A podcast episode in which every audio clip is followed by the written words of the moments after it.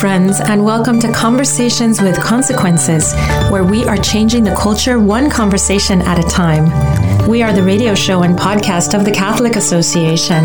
We address the issues that interest you, puzzle you, and flame you in the hope that we can bring some clarity, even to the darkest corners. You can listen to Conversations with Consequences on the EWTN Global Catholic Radio Network, Saturday mornings at 7 a.m. Eastern Time, or you can catch the encore at 5 p.m. We are also on SiriusXM channel 130. Of course, our radio show is always a podcast. Go to thecatholicassociation.org slash podcasts or directly to wherever you listen to your podcasts. I'm your hostess, Dr. Grazie Christie. Today we have some great guests, as usual. We are very happy to have my TCA colleague Ashley McGuire with me to welcome Louis Brown of CMF CURO. He's joining us at the bottom of the hour. He and I were both speakers at a conference this past week called Congreso Pro Vida that was put on by the Archdiocese of Miami. It was really a fabulous pro life conference, amazing speakers from all over.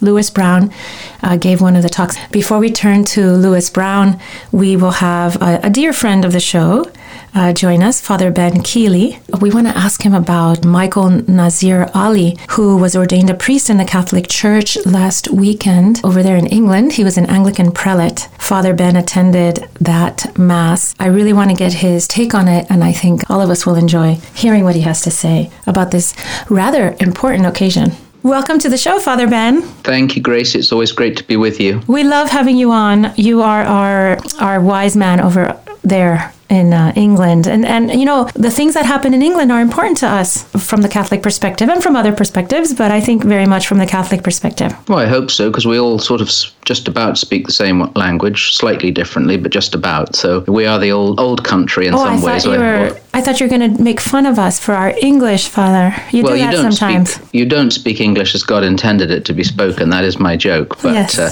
but never heard- mind. We, we we put up with it. We put up with you. And in Miami, we don't even speak English; we speak Spanglish, which I know drives That you is crazy. true. Well, it's it is like being in in slightly in slightly a different country, but still, it's very enjoyable whenever I come and visit. It's a great country. It's very close to the United States, Miami. It's wonderful.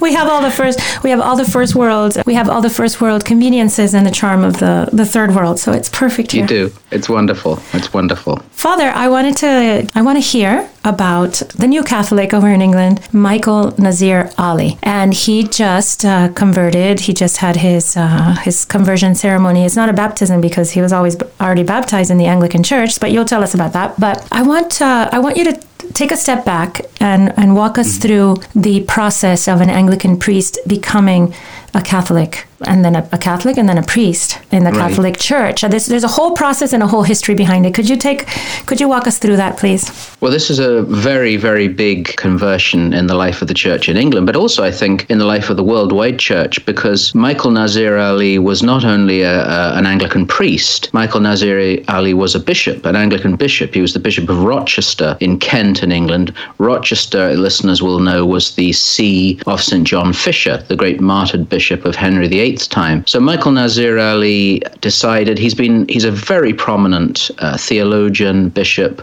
I have a, a piece, if anyone is interested, your listeners, in the European Conservative, all about his conversion. And he'd been working for many years with the Catholic Church in theological dialogue and everything. And he'd come to the point, basically, where he felt that he was called into full communion with the church. And so he was received only just over a month ago. It's called reception because, as you said, only he was baptized. And then he was actually ordained uh, this last Saturday. Uh, I was at his ordination. I'd just flown back from the United States and went straight to his ordination, which was a, a beautiful thing. He was ordained by the Cardinal Archbishop of Westminster. So he's now Father Michael Nazir Ali. But I've written in my piece, and some people might think it's hyper hyperbole, but I think he's one of the most important conversions in the life of the church since Cardinal John Henry Newman, Saint John Henry Newman, because, as I said, of who he and his particular stature in the life of the church. He's also his name. People might be thinking, well, that's a strange English name, Michael Nazir Ali. He's actually Pakistani born, but he's an expert on Islam. He's been working for many years with the persecuted church, which is how I got to know him. His father was a convert from Islam, a, Shia Muslim who converted. So he's a very, very, very interesting man, and that's why I say for the life of the church as a whole, it's um, it's a big deal. But Father, I asked you something different. I, I'm really glad you told us all this, but I want to know. uh, we're very father and I are very close, so we're very close friends. So I can talk to him this way. You can tease me, Grace. I yeah. can tease you. So when when Saint John Henry Newman converted to Catholicism, he left the Anglican Church. He became a Catholic, was received into the church, but then he went to seminary to become a Catholic yes. priest. Now, yes. there is a different mechanism going on afoot. Yes, There's something else right. afoot here. Explain to us this this mechanism about the ordinariate and all that, because okay. most people, including me, are hazy on the details. Right. During the, the reign of the lifetime of uh, St. John Paul II, he had what was called a pastoral provision, which was to allow married Anglican clergy to come into the church. And usually they did have to do some uh, period of, of uh, theological preparation, not not usually as long, obviously, as uh, going to the seminary, because most of these men had already had many many years of pastoral experience. Then the great gift to the church was Pope Benedict XVI uh, created in 2010 what was called the Ordinariate. The Ordinariate is basically the simple way of putting it is like a super diocese, and there are three in the world one in the United States, which covers Canada, etc., uh, one in Australia, which covers New Zealand, that area, and then one here in Great Britain. And basically, as I said, they're like a super diocese, but they were created to allow large numbers of ex Anglicans, priests, and parishioners. I mean, a number of parishes came in. It was wonderful. Uh, the, the place I help out in, the parish priest, two priests, and a large number of his congregation all came in together. And they also had to do some kind of theological preparation, but it was in different, amount, different amounts of time. Michael Nazir Ali, some people I've seen some criticism that the fact is he was received and then a month later was ordained. But but you're looking at the person. Um, this man, as I said, he'd been uh, he's been a bishop in the Church of England for many many years, decades, highly theologically able. I would say that, that he's far more theologically educated than most of us Catholic priests, myself included. Um, and so it was really taken on an, an, individual basis. And he was actually prepared. We only discovered on Saturday at his ordination, he was prepared he called it walked he walked with me was the archbishop of birmingham england so he had also the sort of highest authority helping him through and i'm sure they talked this this took actually about six months the process he was officially received over a month just over a month ago but the process was taking about six months so altogether I think it's. I, I, don't think that you can anyway say it was rushed because the man is also seventy-two. So. Um, and is is he married? Does he bring Does he bring a wife with he's him? He's married. He's married and two children, which is why he can't be a bishop. He he in fact I think all the bishops who've come into the Catholic Church so far through the ordinary have been married men, so none of them can be bishops. Most of them were made monsignors. The ordinary of England, my, as it were, my bishop, he's called the ordinary because he has the all the powers of a bishop who is the ordinary of a diocese. My ordinary, Monsignor Newton, was also married, but he has all the powers of the bishop. He is effectively our bishop. But the ordinariate, because you were asking really what also what it is, it's Benedict, Pope Benedict, and I think it was a gift, a real gift of, to the church. A, to allow this large group to come in, people who wanted unity with the church, but also to keep some of what he called the Anglican patrimony. And Pope Benedict said this was a gift to the whole church. In other words, some of the gifts that the Anglicans bring in is beautiful liturgy. As listeners might think of the these and the thous of the King James Bible, we say our, our Mass, which is called Divine Worship, uses the old language, the these and the thous. It's much more what you might call traditional. The priest faces the east. In fact, I think we won't get into some of these arguments, but some of the some of the discord perhaps that's been caused recently about the Latin Mass. I think if people experienced divine worship in the ordinariate, many of them would not actually really be seeking, if we want to call it division. I don't believe it is division, but my point is people find it very, very moving, very powerful, very reverential. So that's part of the gift that, that Benedict said he wanted the Anglicans to, I, I to bring to the you. church. I agree with you, Father. You've given us Mass in, in yeah, the divine worship just, form, I, and it does, it, it, it elevates uh, your soul the way the Latin Mass does, because, you know, we, we need as human beings to have a, a feeling of sacredness when we, when we approach the altar, and, and that, that language really does um, lend itself to that wonderful feeling of set apartness by hearing the different language. My own daughter goes to an ordinariate church in London. She actually goes to she goes to the church where Father Michael Nazir Ali was ordained on, on Saturday, no, where I was I didn't know in this. Warwick Street in Anglia. Yes, that, that's meant to be our cathedral. It doesn't technically belong to us. That's one of the problems the ordinariate has in England that we, we don't really have any property and we don't have any money, but where it's a beautiful thing. But yes, in fact, he spoke at the end. Father Michael spoke uh, after the bishop to just give a few reasons why he'd become a Catholic. But one of the things he said was that worship, that sense of the sacred, that beauty. And I, I as you've, you've, you've, said yourself, you've experienced it, so you know what I'm talking about. But um, so the ordinariate is it's it's not necessarily overwhelmingly liked by some Catholic clergy and some bishops, even because I think some people thought, well, why don't they all just become Catholics and not bring any of that Anglican nonsense with them? But my point is, this was a gift from Pope Benedict to the church. He thought this was necessary. And I think in God's good time, right at the end of his talk, Father Michael said that one of the gifts we can bring is an English spirituality because our faith is incarnational. I mean, you're, you're Cuban American. There's a particular style. Um, there's a particular style in Italian uh, American worship or Italian worship. There's a particular style, just the way you live your Catholic life, uh, because we're incarnational. And so we have an English style as well, and that's perhaps been a bit lost in the last, say, 30, 40, 50 years. The English church in particular has been quite well known as being an Irish church. Um, but we have a gift. We have multitudes of saints from before the Reformation. The great saints, the Saxon saints, the Anglo Saxon saints, the great names like Wilfrid and Theodore, and all these strange Anglo Saxon names that people get their lips all messed up trying to say. But a huge number of saints from, from right back almost to the beginning of the church. And that's and one of have, the gifts uh, that we you can have bring. fabulous martyrs. I, I love reading about your, your Reformation martyrs. Wow. That's, uh, yes. They blow me away. And they been... died. Mm-hmm. They died for what most of the men who've come into the ordinariate believe in. They died for the unity of the church. They died for the papal supremacy. And Monsignor Newton, the ordinary, said in his talk at the end of Mass on Saturday, he said to Father Michael, he said, How hard it's been for many of us for many of them, because I was a Catholic priest first, so it hasn't been hard for me. But for most of these men, think about what they gave up. These men were married men. They gave up their livelihood. They gave up their homes. They gave up their future. There was no guarantee they would be ordained. And so these men have made huge sacrifices. And Father Michael has made the same sort of sacrifice. Uh, he was a bishop. He had great prestige. He was he was a member of the House of Lords while he was a bishop. He's not a lord now, but this is a sacrifice, just like Cardinal Newman, just like Ronald Knox, Monsignor Ronald Knox, these men have given up a lot for the unity of the church. And so I think we should be very, very joyous about that kind of sacrifice. If you're just joining us, you're listening to Conversations with Consequences. I'm your hostess, Dr. Grazie Christie, and we're speaking to a great friend of the show's, Father Ben Kiely, who's in England, and telling us all about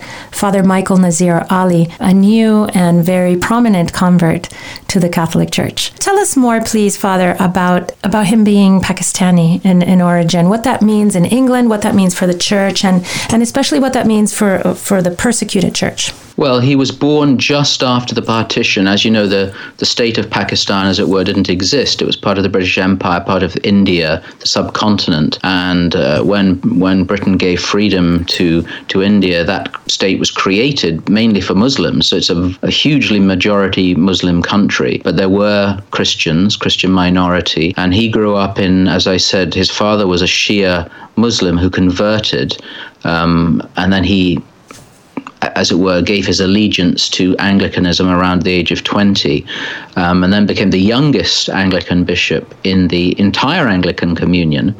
And then his, his life was threatened. Pakistan is a very dangerous place, and it's become more and more dangerous for Christians. Oh, wait, this was all, happening, was this was all happening in Pakistan? Yes, he this was in Pakistan. The... He was a young he was a young bishop and uh, this was in the uh, 1980s, I believe. His life was threatened, and then the, the, the then Archbishop of Canterbury, Robert Runcie, invited him to come to England with his family for safety and security, and they stayed. And then he had a stellar career here in England, as I said, ending up being made the Bishop of Rochester in Kent, which is not far from actually where I'm speaking to you now. Beautiful little cathedral, if you ever come to England, where St John Fisher was the, the saintly saintly bishop, and he was then Father Michael or Bishop Michael as he was was then considered for the role of Archbishop of Canterbury. He was in the final two your listeners may not know the bizarre setup in England. There's no separation of church and state in England. The Prime Minister actually picks the Archbishop of Canterbury, which is so imagine your president picking the Cardinal Archbishop of, of uh, New York or something. So, so Tony even if, Blair. Even if the Prime Minister is not a practicing Anglican, he gets absolutely. to choose. He gets to choose a leader of the church. it's quite peculiar. It's that is quite peculiar. Pecu- that's our. I thought it was. I actually thought it was the um, the Queen who did it. No, well, technically she signs off, but but hmm. it's him. No, he he's given a list, and Father Michael Naz, Bishop Michael Nazir Ali was in the final two, and Tony Blair picked the alternative, uh, Rowan Williams, who became the Archbishop of Canterbury. So that's another sign of how senior this man is, that he was the, the lead, leading contender to be to Archbishop of Canterbury. Then he resigned early, quite young, in, in I think 2009, and has devoted himself himself since then to work for the persecuted church, for training, helping, advocating. That's how I met him first. I've met him again a number of places, and uh, as I said, he's an expert on Islam. He speaks Arabic, so he's these gifts also we're praying will be used now that he's a Catholic in in a very powerful way for us. Recently, you had an MP who was murdered. Uh, he was stabbed mm. to death. Amess is his last name. I'm forgetting. Sir David. Sir, Sir David, David, Amess. Sir yes, David Sir David Amess. Amess. Yes. And he was. It's possible, and I and please tell me if I'm wrong. It's possible that this was um, uh, an anti-Catholic hate crime because of the. I know nobody wants to say that out loud. Perhaps. What connection do you see between these these two these two happenings? The this this important well, prelate becoming Catholic and this Catholic MP being um, stabbed to death. I, I, don't think it would be fair to say it was anti Catholic, but it's certainly anti Christian, anti. Th- th- there's no doubt at all now the motivation of the killer, uh, although the news likes to keep it as quiet as possible. He was a Somali immigrant who it's been treated as a terrorist incident. It was an Islamist terrorist attack. So oh, it he, is. It has been, been accepted. Yes, that's been confirmed. He killed poor Sir David.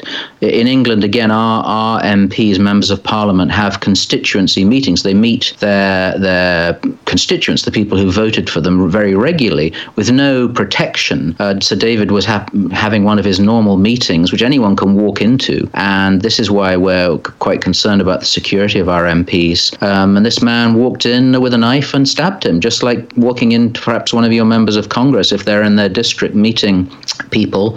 He stabbed him, and uh, and it's been proved that he is a, an Islamist. So I don't think Sir David was killed because because he was a Catholic, but he was certainly killed by an Islamist who views who views any Christian as a as an infidel. So it's very tragic. I didn't know him. I know several people who did know him, and he was a very good man, very pro-life. I think he was the father of five children anyway, but he's been no consistently pro-life throughout his career. People were were stunned by, by especially such a good good man being killed, let alone any MP. It's it's very shocking. So we're in a there's an interesting link, yes, with with Father Michael now that, and Father Michael, I have to say, given his expertise and given his background, has been very firm in his speaking about the dangers of extreme Islam. He's written articles. He, if he wasn't from where he's from, if you know what I mean, being Pakistani origin, people might label him with all these labels that mm-hmm. they like labeling people sure. with now. But it's rather hard when when he comes from the background that he comes from. So uh, once again, I think he's a tremendous asset for us to.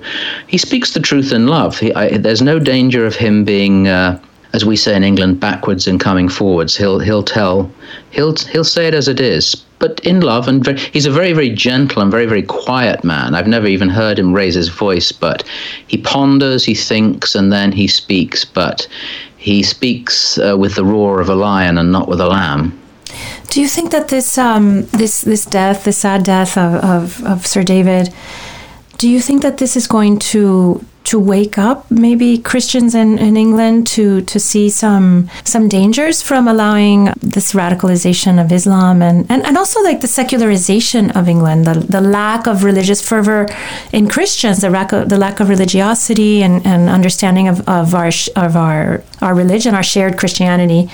Um, do you think that this uh, will have an effect? I wish I could say yes, Grazie. I don't want to be depressive, but unfortunately, no. I think it's uh, there, there's a real unwillingness to face the truth about motivations, and there's always an appeal to some other reason. Um, and unfortunately, even within the church, and I mean the broader church, both the Anglican and the Catholic Church, is that often there's an unwillingness to, because we don't want to appear bigoted, or again, all the other words people use, different phobes, phobias.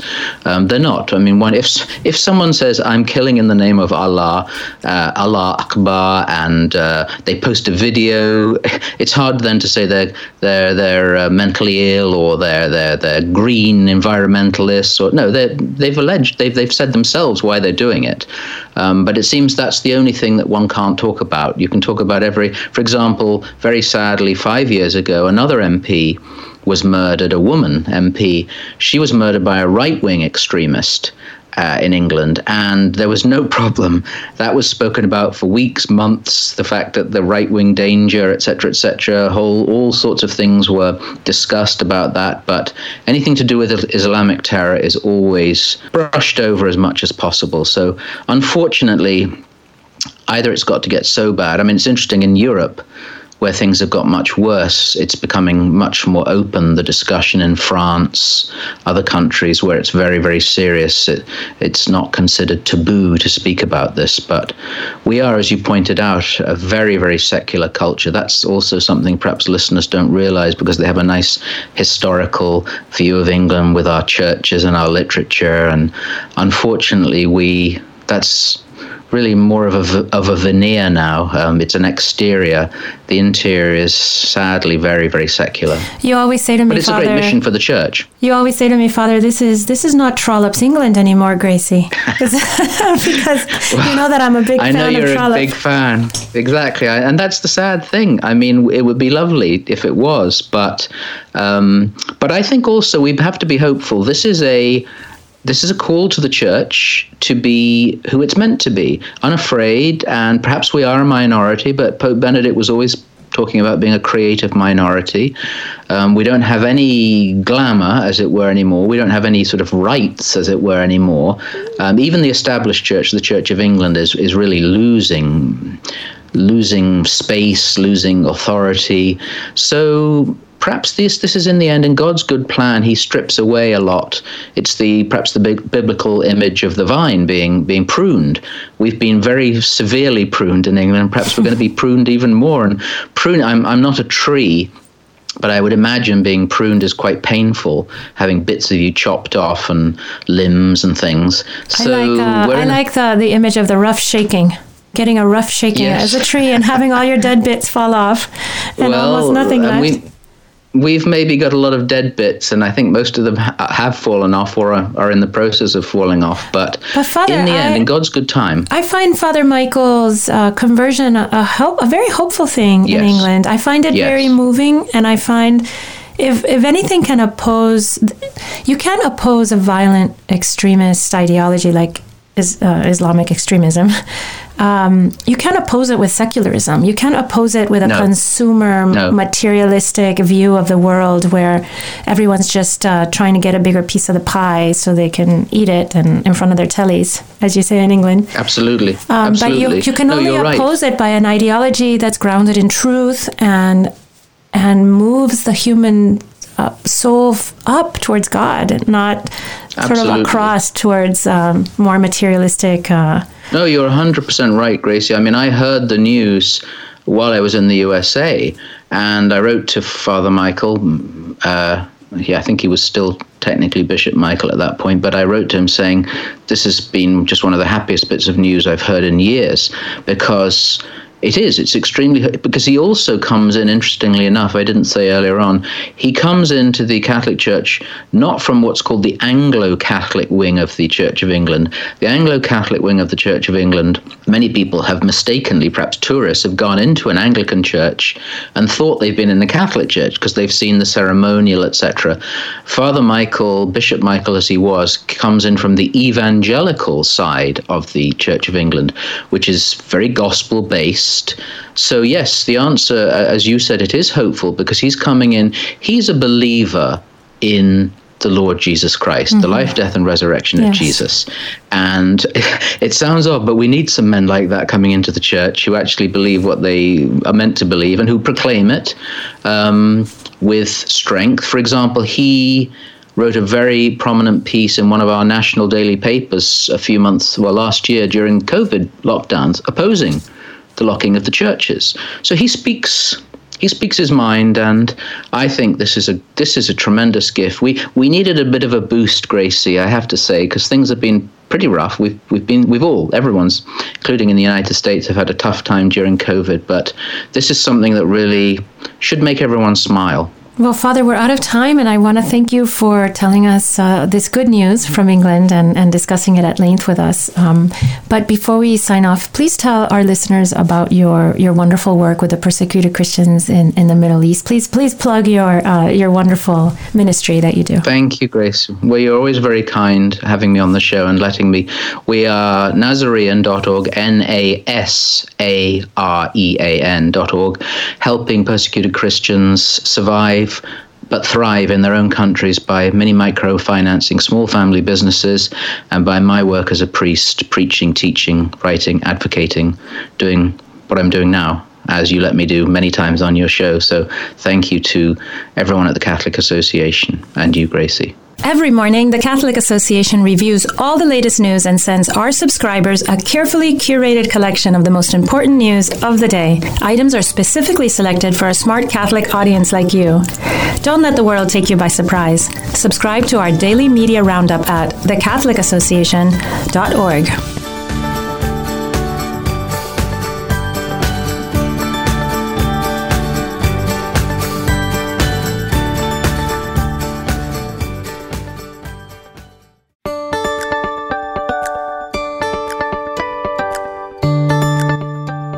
Welcome back to Conversations with Consequences. I'm your hostess, Dr. Grazie Christie. We are very happy to have my TCA colleague Ashley McGuire with me to welcome Louis Brown of CMF CURO. Welcome to the show, Louis. Thank you for having me. Louis, I was really happy to catch up with you this past weekend. Louis and I were both at a pro life congress put on by the, by the Archdiocese of Miami called Congreso Pro Vida, and it was uh, trilingual. I gave a talk in Spanish, Louis gave a fabulous talk in English, and I was so impressed uh, with what he was telling us, his audience, that I just had to have him on the show. So good to have you, Louis great to talk with you. It was great to be with you and others in Miami, and great to talk with you here. So these issues are very important, and grateful for your show and your witness. Oh, thanks. You work for the Christ Medicus Foundation, which is a healthcare entity for, rooted in the culture of life, and that gives you a very good it gives you a very good view of healthcare in the United States. Uh, religious freedom attacks on healthcare in the United States, which which was the focus of your talk, which I thought that you you really nailed um, some very important things that are going on. It's a gift to work for the Christ Medicus Foundation, as you said. You know, our mission is to really share the healing love of Christ in healthcare and empower other Catholic healthcare institutions do that and empower individuals and families to do that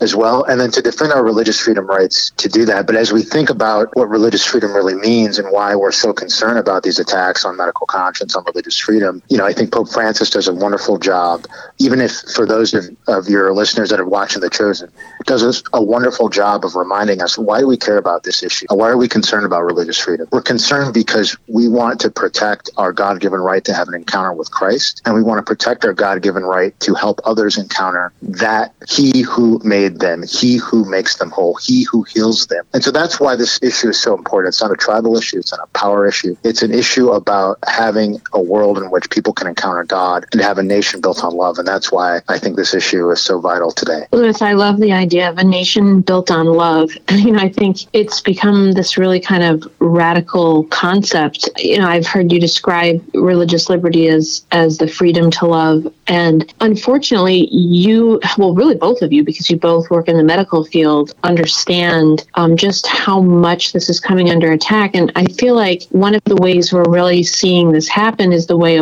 abortion is being pulled into the concept of healthcare and, and described as healthcare. And I think that's sort of a novel thing. You know, it used to be that it was just kind of this this thing we didn't really talk about that happened over here in these kind of windowless clinics. But um, really, pro-choice advocates have become more emboldened, and, and now they even describe it sometimes as abortion care. You know, how are you seeing this play out, and what does your health share ministry? How do you grapple with that and the attempt to sort of merge abortion with with healthcare. Right. I think everything has to be founded in love of God and love of neighbor and and the the truth, the reality of our God given human dignity. And so we know that, as you said beautifully, Ashley, abortion is not health care.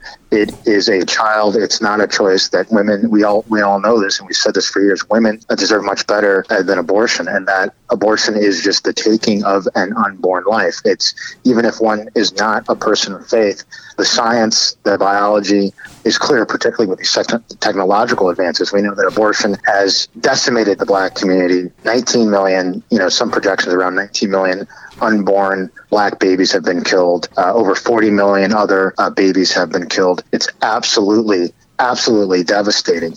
And that abortion's contrary to love. It's contrary to love of the mother. It's contrary to love of the child. And where we think where we're at as a society, there used to be, as you said, Ashley, a bipartisan kind of consensus that people shouldn't be forced to pay for it and people shouldn't be forced to do it. It's unthinkable, unthinkable to me, Ashley, that we have a, majority in Congress in the House that thinks that legislation that would compel physicians to perform abortions is acceptable, is permissible in society today. So it's shown how far we've lost an understanding of human dignity and understanding of freedom and conscience and how much work we have to do. In the medical realm, what we're finding is it, abortion seems to be almost just the first stop on the terrible on a terrible train track because what we're finding is that there's this idea that there has to be perfect autonomy from each person and that the healthcare field has to be there to uh, supply this, these needs of the personal autonomy, the personal liberty. Sometimes sometimes personal liberty necessitates the taking of an unborn life. Sometimes it necessitates the removal of a perfectly healthy organ, for instance, a uterus in a woman that wants to identify as a man. But in any case, the, the medical profession is being turned from a profession in which we are furthering the health and well being and the flourishing of the human person into a kind of like a paid, just a paid position where we just go and do whatever the patient or the client. It's almost turning the patient into a client. What do you think of that, Louis? Oh, I think you're totally right. I think that there's a, a, loss of so much. There's an amazing article that I reference a lot, Medical Conscience Under Dictatorship, uh, by Dr. Leo Alexander, published in the ni- uh, late 1940s in the New England Journal of Medicine. He was the war, he was the U.S. Army consultant to the uh, to the war crimes at, in Nuremberg, and he talked about the drip and the slippery slope in, of medicine in the United States. What we have to be careful about is a focus, an appropriate focus on the alleviation of suffering for everyone, and, and rooted out of love of neighbor, uh, which is good and true and is the way forward, versus a creeping concept that he saw even in the 40s of certain lives that are not worth living uh, and therefore can be discarded essentially. And unfortunately, we've doubled down, uh, have rejected the warning that Dr. Alexander gave us in the late 40s, and we've doubled down on saying, well, we only want lives that are planned and perfect and prepared, such as those babies that are so quote unquote wanted, and discarding those babies that, that are not. This is why we, you know, we have to oppose abortion we need pro-life legislation and we need to overturn Roe v. Wade, but we also need Catholics, people of goodwill, to choose healthcare options to support pro life healthcare doctors and to choose healthcare options like our CMF CURO healthcare sharing option that divest out of the culture of death, that divest out of you know health insurance options that promote abortion and invest into health insurance and healthcare options that promote life. And that's very, very practically important today, especially because of the, the movement of uh, abortion throughout the healthcare industry. Louis, I'm sure our listeners would love to hear more about that. And I, I especially want to hear more about what you think is kind of coming down the pipeline in terms of legislation. But just quickly back to the the story about the doctor that you were you were talking about in Lives Worth Living. I just have kind of a, a personal anecdote that I think gives such a chilling account as to how far we've come in terms of a sort of cold, heartless society that doesn't see certain people as as uh, lives worth living. And that is when um, I was driving with my kids and waiting, or I got a call from my doctor um, with the blood work when I was pregnant with my fourth. And, you know, they do a range of tests. And that's when they also, at, at 10 weeks, can tell you what the sex of the baby is. And she was kind of going through the checklist and she said, no this, no that, no Down syndrome. And, you know, hung, hung up the phone. And my daughter, who's nine, said, what's Down syndrome? And I was just so struck by the fact that she's growing up in a world where literally you don't wow. see people with Down syndrome anymore because right. they've That's been eliminated. And when I grew up, it was a very normal thing. There was lots of people with Down syndrome. I knew people with Down syndrome, and you know, it's amazing how much things have changed for the worse on that front. But Louis, can you tell us more about when you were describing, you know, insurance programs that are divested of, of the abortion industry? Can you explain a little bit more what that means? And then also maybe can you give us a kind of like a forecast as to what our listeners who care about religious liberty and pro life issues, what they should be watching and, and tuned into? Yeah, thanks. Uh, and just a chilling story, and you're right. I mean, I just to go back on what you said, Ashley, you're completely correct. In the 80s, as a as a kid growing up, we had our brothers and sisters who had Down syndrome all over the place, everywhere in the workplace, in school, and today, sadly, like so many of them are just not are gone, and we know why. But I think as to to your other question, your several questions, I think there's a there's a couple things um, that are happening. Um, sadly, abortion is being normalized, has been normalized in much of the healthcare industry. And Dr. Christie knows this much better than I would, but that's what I've seen. It's just been normalized within much of the abortion industry. And it's important that folks understand that care about the unborn, that they understand that whether whether the unborn we protect them and safeguard them or whether we don't is dependent, I would say, chiefly on two things. Number one, is having a country where people know Jesus Christ. If people know Jesus Christ, abortion went into tomorrow. That's number one. Number two, on a natural level, that's the supernatural. On the natural level, abortion, whether we have abortion in this country or not, is largely, not entirely, largely determined by the kind of healthcare system we have. And so it does us, in my opinion, it's not good enough to it's important that we go to the March for Life. It's important that we march for life. We got to do that. Everyone should go to the March for Life this year. Big plug for March for Life. Amazing organization.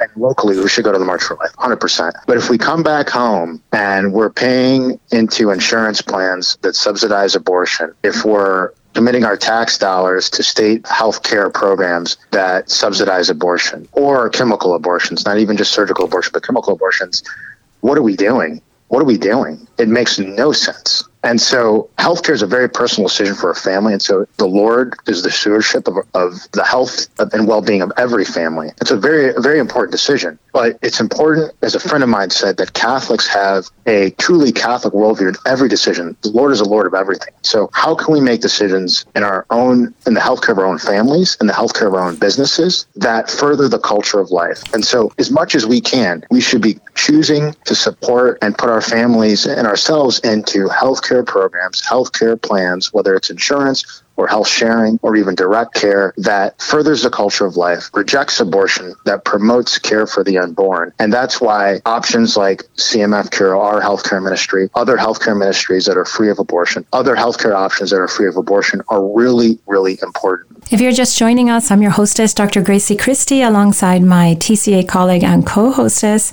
Ashley McGuire. And we're talking to Louis Brown. He's a pro life powerhouse, a good friend of Ashley and mine.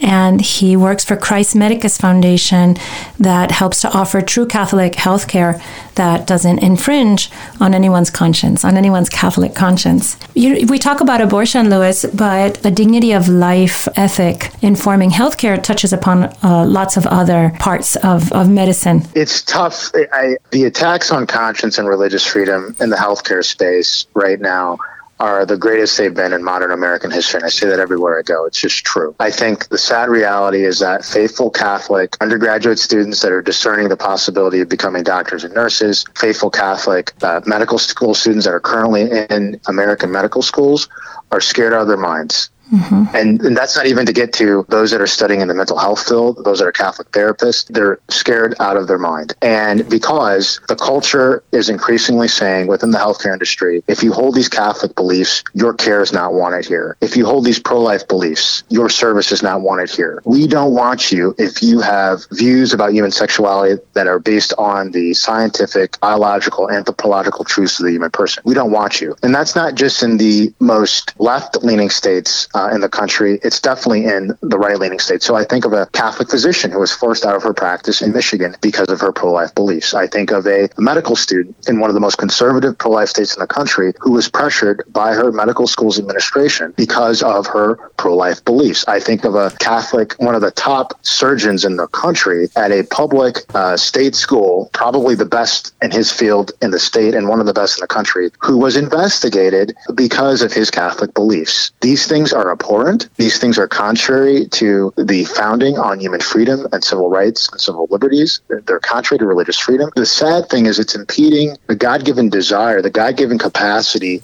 of current and future doctors and medical professionals to love, to, to, to give of themselves through the healing profession of healthcare. It's also vitally dangerous for patients because if we strip love, if we strip conscience, if we strip love out of healthcare, what are we left with? Um, mm. We're left with a throwaway culture within healthcare, and that's bad for everybody, particularly the poor, particularly the vulnerable, particularly persons with disabilities. And love doesn't always tell give you what you want. Love sometimes says, "No, I'm not going to give you that right now because you think you want it, but it's a very bad decision for you. That's right. I mean, I think that you can see that with the abortion, with the harm, the psychological, the mental, the psychological, the spiritual harm that abortion does to to mothers. Uh, but we also see this when, when it comes to issues around gender ideology. Gender ideology, particularly as applied to healthcare, is not only unethical, but it's actually harmful to the patient. There is zero scientific or even psychological evidence of the value of gender ideology, of gender transitioning procedures in healthcare. If anything, it is harmful to patients. And even if it wasn't harmful, it's not consistent with the truth of things. It's not consistent with the reality of the human person based in the image and likeness of God and how they are just physically made. But even if it even if that wasn't the case, there's not the scientific evidence, there's not the medical evidence. That will always be the case. That's not going to change. And so we have physicians right now being coerced into doing procedures that they believe to be unethical and that are objectively harmful to their patients. And so we had just yesterday, Dignity Health is in a lawsuit that's been going for a couple of years. The Court of Appeals in California said the lawsuit can proceed. The Supreme Court decided not to touch it. And there may be there, I think the reason why the Supreme Court decided not to touch it was based on jurisdictional issues, not on the underlying case. But this is going on today in America, and so we need to be aware and we need to take appropriate action to further the culture of life and to not allow these bad policies to go forward. Louis, I think we're almost out of time, but what else can people do other than sign up for health sharing health insurance through CMF CURO? What other ways can people, uh, what things can people do that are are concrete that further a culture of love and, and a culture of life. Power of having this, of bringing people in these Catholic medical centers that serve the, the wealthiest of the community and serve some of the poorest bringing them into the womb of Mary, so to speak, so that they can be loved body, mind, and soul is very powerful. If we had 200 of those across the country, I believe the country would change. So I think that's another practical thing to discern is to launch a clinic locally. And then the last thing I say is support your local Catholic hospital, support your Catholic physician practice that subsidiarity and that solidarity in your own healthcare. If I can say 30 seconds, a friend of mine had quadruple bypass surgery after having a heart attack about a week and a half ago. And I was able to visit him at St. Francis in Long Island. And the care that he got there was amazing. And the comfort for him, I believe, of having a crucifix in his ICU room and having the Blessed Sacrament on the first floor really mattered. And so supporting these Catholic health institutions is really important. And that will be true for the rest of our lives. Well, thank you, Louis, for your beautiful words and for your inspiration. And, and I hope that our listeners will take all this into account and, and step up the fasting and the rosaries and see if we can salvage healthcare for the culture of life. If people want to hear, want to read more about CMF CURO, they can go to cmfcuro.com to read about healthcare fully alive. Thank you, Louis. Thank you so much, Doctor. And now, Father Roger Landry offers us, as is customary, a short and inspiring homily to prepare us for this Sunday's Gospel. This is Father Roger Landry, and it's a privilege for me to be with you as we enter into the consequential conversation the risen Lord Jesus wants to have with each of us this Sunday. Last week, you remember, Jesus told us clearly what the first and greatest commandment is the most important thing we have to do in life to love God with all our mind, heart, soul, and strength. Love, as we know, is more than merely words and feelings, but is shown in deeds. Love is choosing to act for the good of the other, sacrificing ourselves for the sake of someone or someone else. In this Sunday's Gospel, Jesus presents us with a standard to help us to determine, in our concrete circumstances, whether we are really trying to love God with all we are and have. After Jesus had finished his formal teaching in the courtyard of the Temple of Jerusalem, he began to people watch in order to instruct his apostles about how to put what he was teaching into action. They saw the stream of people depositing money into the temple treasury, which is a large tuba shaped receptacle leading to a secure money box. People would put their coins in the horn at the top, which is like a funnel, and then the sound of the coins would resonate as they rolled down the metal tubing into the box. Many rich people, St. Mark tells us, were putting in large sums and making a lot of noise in the treasury tuba. But then a poor widow came and put in two lepta, two small coins that together were worth about a penny, and likely barely registered a sound. Jesus gave a surprising lesson that the disciples obviously never forgot. Jesus praised the poor widow rather than all the rest, saying she had contributed more than all of them. For they, he said, gave out of their surplus, but she gave everything she had, all she had to live on. This widow, because of her poverty, could easily have been excused for giving nothing. She could have justly chosen to drop into the tuba only one of the lepta and kept the other for herself. But she gave all, and her generosity was praised by Jesus and will remain famous until the end of time. What could have moved her to give to the temple even what she needed to survive? There's only one reason her deep faith. She believed not simply that God exists or that He worked various miracles in the past to help her people. She believed so much in Him and was so convinced of the importance of what was going on in God's house that she wanted to dedicate her life and all her goods to continuing and expanding it. She accounted the continuance and expansion of that saving work as worth more than even her own life.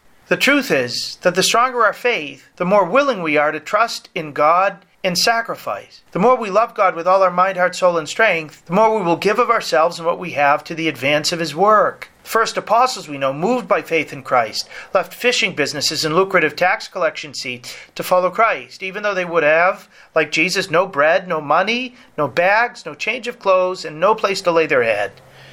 The early Christians, as we read in the Acts of the Apostles, used to sell their property and lay the proceeds of the feet of the apostles in order to share with those in most need and to advance the proclamation of the gospel. But we don't have to go back 2,000 years to Palestine to come up with such, such examples. We can think about the building of so many parishes in the United States like three of those where I was assigned in Massachusetts, where poor immigrants offered to God not only sizable portions of their paltry paychecks, but also so much of their elbow grease, coming before and after work to assist the hired masons, engineers, and architects in order to save the parish money, so that more of what the parish raised could be spent constructing God's glory a church far more beautiful. The church in the United States was not built by rich people putting in large sums, but by poor immigrants forsaking savings and going without vacations in order together to build something worthier of God, something that expressed their faith, something that made concrete that they loved Him more than they loved even themselves. It's important that we have a consequential conversation with the Lord about how we use the money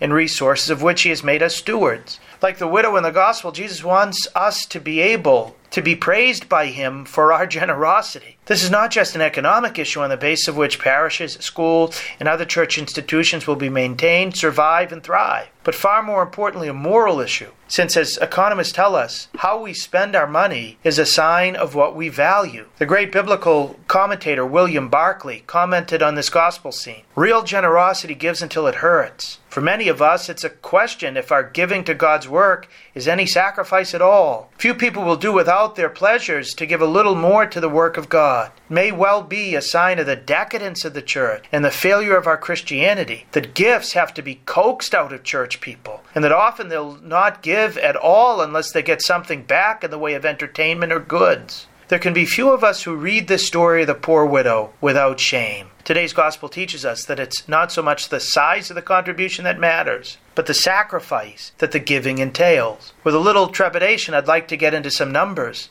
because it's an important topic not only to the faith of individual Catholics, but to the survival of Catholic institutions. Pre COVID, the average Catholic adult in the United States was giving 0.7% of his or her annual income to the church. Less than 1%, which equals about $122.59 a year, or $2.36 a week. The average Catholic household, all members in a home combined, gives 1.4% of the annual income to the church. This is one third to one half of what Protestants give to their churches.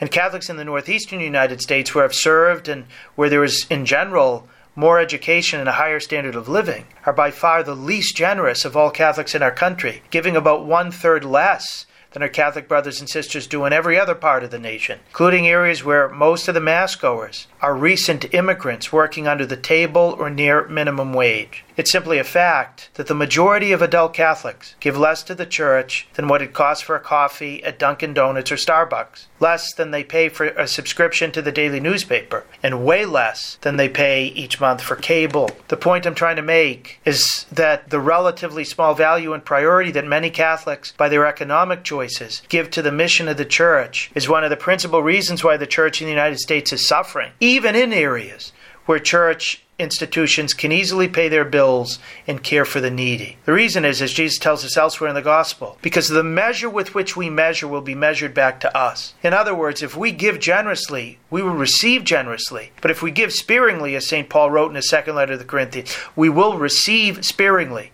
This isn't because God withholds his graces from the stingy as some form of punishment, but because the human heart is a two way street. If a person's heart is open and generous, then it's capable of receiving from God the blessings God wishes to give. If it's tight and miserly, on the other hand, then very little of God's grace will be able to penetrate it. We cannot serve both God and mammon if we're even partially trying to serve mammon, because that part of us serving mammon will atrophy in its receptivity to God. We see this encapsulated in the episode of the rich young man in the Gospel. He came to Christ and asked him the most important question anyone can how to inherit eternal life. The Lord told him to keep the commandments and then listed them. But the rich young man replied that he had kept all of these since his youth, yet realized that he was missing something in order to be happy. The Lord looked on him with love and said that if he wished to be perfectly happy, he needed to go, sell all that he had, give the proceeds to the poor, and then come follow him. At that, the rich young man's face fell to the ground and he walked away sad. Faced with the choice between Jesus and his money, the rich young man chose his money. Went away sad because money can never buy happiness. In the same way, if we wish to receive the fullness of the grace Christ wants to give us in this life and the next, then we, unlike the rich young man, need to detach ourselves from our possessions, from our money, and devote them for the sake of his kingdom. We see this in the lives of so many young people who enter the priesthood and religious life, working for little or no pay at all, because they're working ultimately for God. We see it in so many Catholic families who, despite all their bills, sacrifice their time, gifts, and material blessings to build up the kingdom of the one who has given them everything. We see it in those Catholics, rich or poor, who sacrifice to extraordinary degrees to build up the church and to care for those in need. On the other hand, if we, like the rich young man, continue to want to grasp onto our money and stuff, then it's likely that sadly we will walk away from Jesus crestfallen, for it's only in giving that we receive. In this illustration of the importance of generosity, Jesus, like in all his lessons, never merely said, Do what I say, but always follow me. Today's encounter with the poor young widow was sandwiched between last week's instruction on God, loving God with all our mind, heart, soul, and strength, and next week's prophecy about the last days. Immediately afterward, St. Mark moves to the Passover, the Last Supper, Jesus' crucifixion and death. In other words, this teaching about generosity is enveloped between Christ's teaching about total self giving love and is putting those words into practice on Calvary. And Jesus is calling us to give not just what is extra, but what is essential. He's telling us to love as He is loved. He gave His life in exchange for ours, valuing us more than He valued Himself. As He comes this Sunday to strengthen us to do this in memory of Him. We ask Him to make us as generous as He is, to open our hearts fully to the gift of His grace, so that we, and many others we might be able to help encounter Him through our generosity, might experience His happiness in this world and forever with Him in the next. God bless you all. Thank you, Father Landry. To hear more from Father Landry, check out his website at CatholicPreaching.com, and you can also catch his writings at EWTN's own National Catholic Register. A big thank you to all our listeners for joining us. I hope that this show was helpful. I hope that it gave you more peace and more hope and more joy, and you go with our prayers.